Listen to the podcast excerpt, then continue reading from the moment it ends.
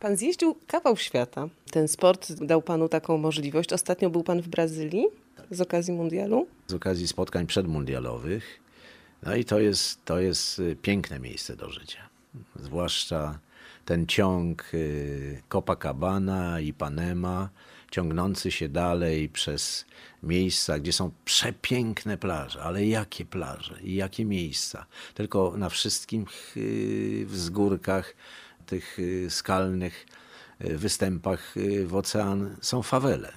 I tam nikt nie chodzi, nikt się nie kąpie, ale w końcu docieramy do Barra, do nowej dzielnicy, takiej, która kreuje ten lepszy świat brazylijski, y, porównywalny z Kalifornią, y, dużo zamożności, dużo blichtru, inna zupełnie Brazylia, y, pewnie taka, do której będzie całe społeczeństwo chciało aspirować, więc z tą myślą budowana, tam mają być obiekty olimpijskie, ale Brazylia jest przede wszystkim fajna w interiorze, i Brazylia jest fantastyczna tam, gdzie jest styk biedy z radością życia jest po prostu taka czarująca, jest tak radosna, że wtedy właśnie zupełnie zaczynamy nie dostrzegać, że, że to ubóstwo, które nas otacza, jest przytłaczające, bo dla Europejczyka jest przytłaczające.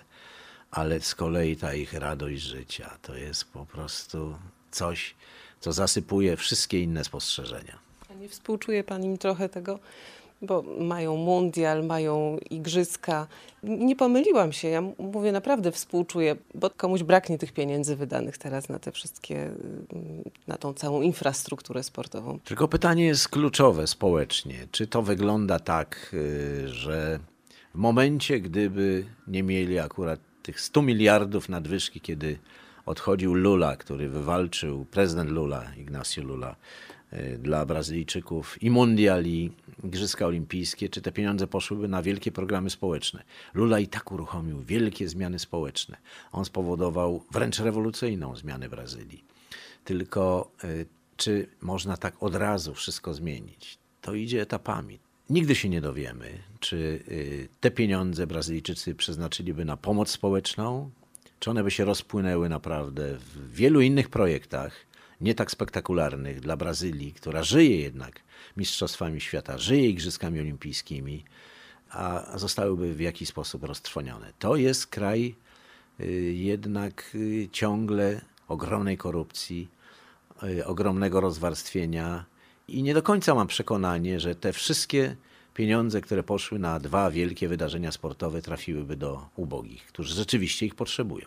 Na czym Pana zdaniem polega siła piłki nożnej? Bo mnie się wydaje, że to jest taki sport no, dominujący, nie tylko w życiu Polaków. Dlaczego piłka jest tak przyciągająca? Bo jest najprostsza. Dlatego, że jest bardzo tradycyjna, konserwatywna, że nie zmienia reguł gry, że e, potrafi się obronić przed naporem tych wszystkich e, ludzi, którzy chcą coś w naszej rzeczywistości przemodelować. Stadion był i będzie piłka jest taka sama, bramki takie same, 11 ludzi gra i po prostu jest w tym wielka magia przyciągania, bo yy, poświęcić dzisiaj, w czasie, kiedy jesteśmy tak zajęci, 90 minut na dwie połowy widowiska, to jest naprawdę coś y, ważnego. To warto traktować nie z przymrużeniem oka, tylko z jakimś zastanowieniem.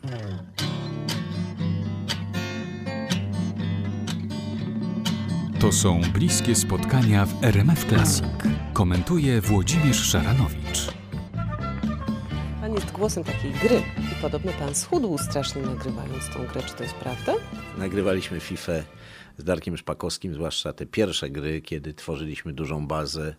Rzeczywiście w ogromnym natężeniu, bo to było czasami kilkanaście godzin takich okrzyków do mikrofonu, bo my gramy w ciemno. To nie jest tak, że tam są jakieś ruchome, e, wirtualne postaci, tylko my siedzimy przed ścianą i krzyczymy sobie wzajemnie, a teraz jesteśmy tu, a teraz jesteśmy tam, a za chwilę będzie strzał, a tu dobitka, tu coś się dzieje. Polacy mogli wygrywać i strzelać bramki, tak? Znaczy, właśnie najfajniejsze w tej grze było to, że mogliśmy sobie wymyślić nawet Zwycięstwo Polaków w Mistrzostwach Europy 2012 roku. No, już nikt tego nie przeżyje za mojego życia, więc u siebie wygrać Mistrzostwa Europy to było fantastyczne. Dla tych paru minut, kiedy sobie pofolgowaliśmy, każdy z nas w inny sposób, warto było tę grę po prostu nagrywać i warto było to robić. Ale o tym traceniu kilogramów to słyszałam też, że, y, że czasie tych dużych imprez sportowych, które pan obsługuje komentatorsko, to to jest jakby wpisane w, w tę obsługę. To znaczy, y, zawsze to jest y, tak ogromne obciążenie, tak ogromne napięcie, że na dużych imprezach no, traci się parę kilo, ale później szybko odzyskuje.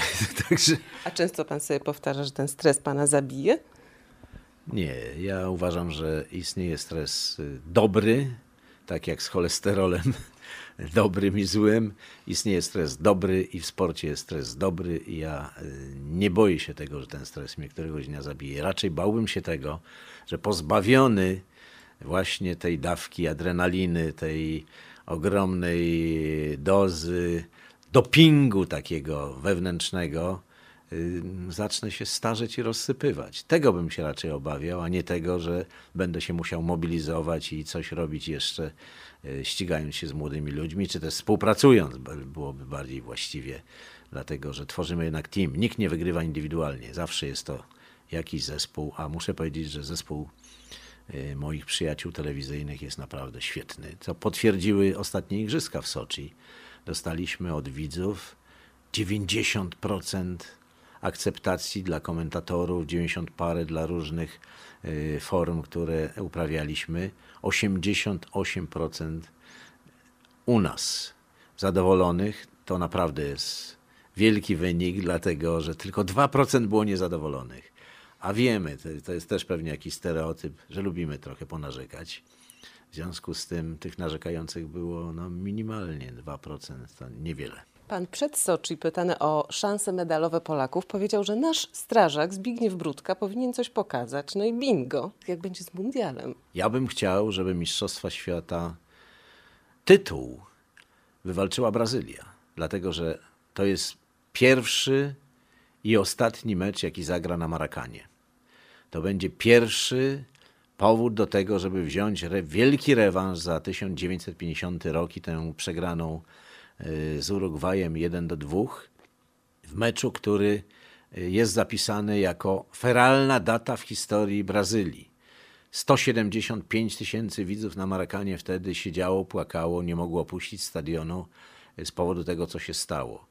Y, I teraz życzyłbym im szczerze, naprawdę, skoro nie ma reprezentacji Polski, żeby to oni stanęli na najwyższym podium Mistrzostw Świata, dlatego że po pierwsze piłka brazylijska na to zasługuje, to społeczeństwo, skoro już poniosło takie wyrzeczenia, na to zasługuje, a po trzecie będzie to taki festiwal, y, nie tylko piłki, wszystkiego, y, że y, po prostu przez moment przeniesiemy się do innego świata. I mam nadzieję, że uda się to wszystko przenieść także w sposób telewizyjny do widza w kraju. Pana cała kariera mm, komentatorska zaczęła się od, jeśli dobrze mówię, od stwierdzenia, że pan ma ciekawy głos. Pan robi coś z tym głosem, że on jest ciekawy przez tyle lat i nie zdarł się, bo to chyba jest choroba zawodowa, prawda? Przynajmniej okresowo się zdziera. To znaczy radiowcy mają tak problemy z gardłem. Telewizja już nas y, pozbawiła y, tej obawy, dlatego że już tyle nie krzyczymy i tyle nie mówimy jak w radiu. Ale fakt, że jak rozpoczynałem swoją przygodę y, zawodową, to pierwszą istotną sprawą, którą chciał sprawdzić Bogdan Tuszyński, y, jak ogłosił konkurs, to był rodzaj głosu. I nie ukrywam, że z Darkiem Szpakowskim jakoś zostaliśmy dość szybko wyróżnieni. Y, I wprawdzie była to diagnoza w moim przypadku taka dość y, twarda. Głos dobry, ale surowy. No i teraz nie było wiadomo o co chodzi.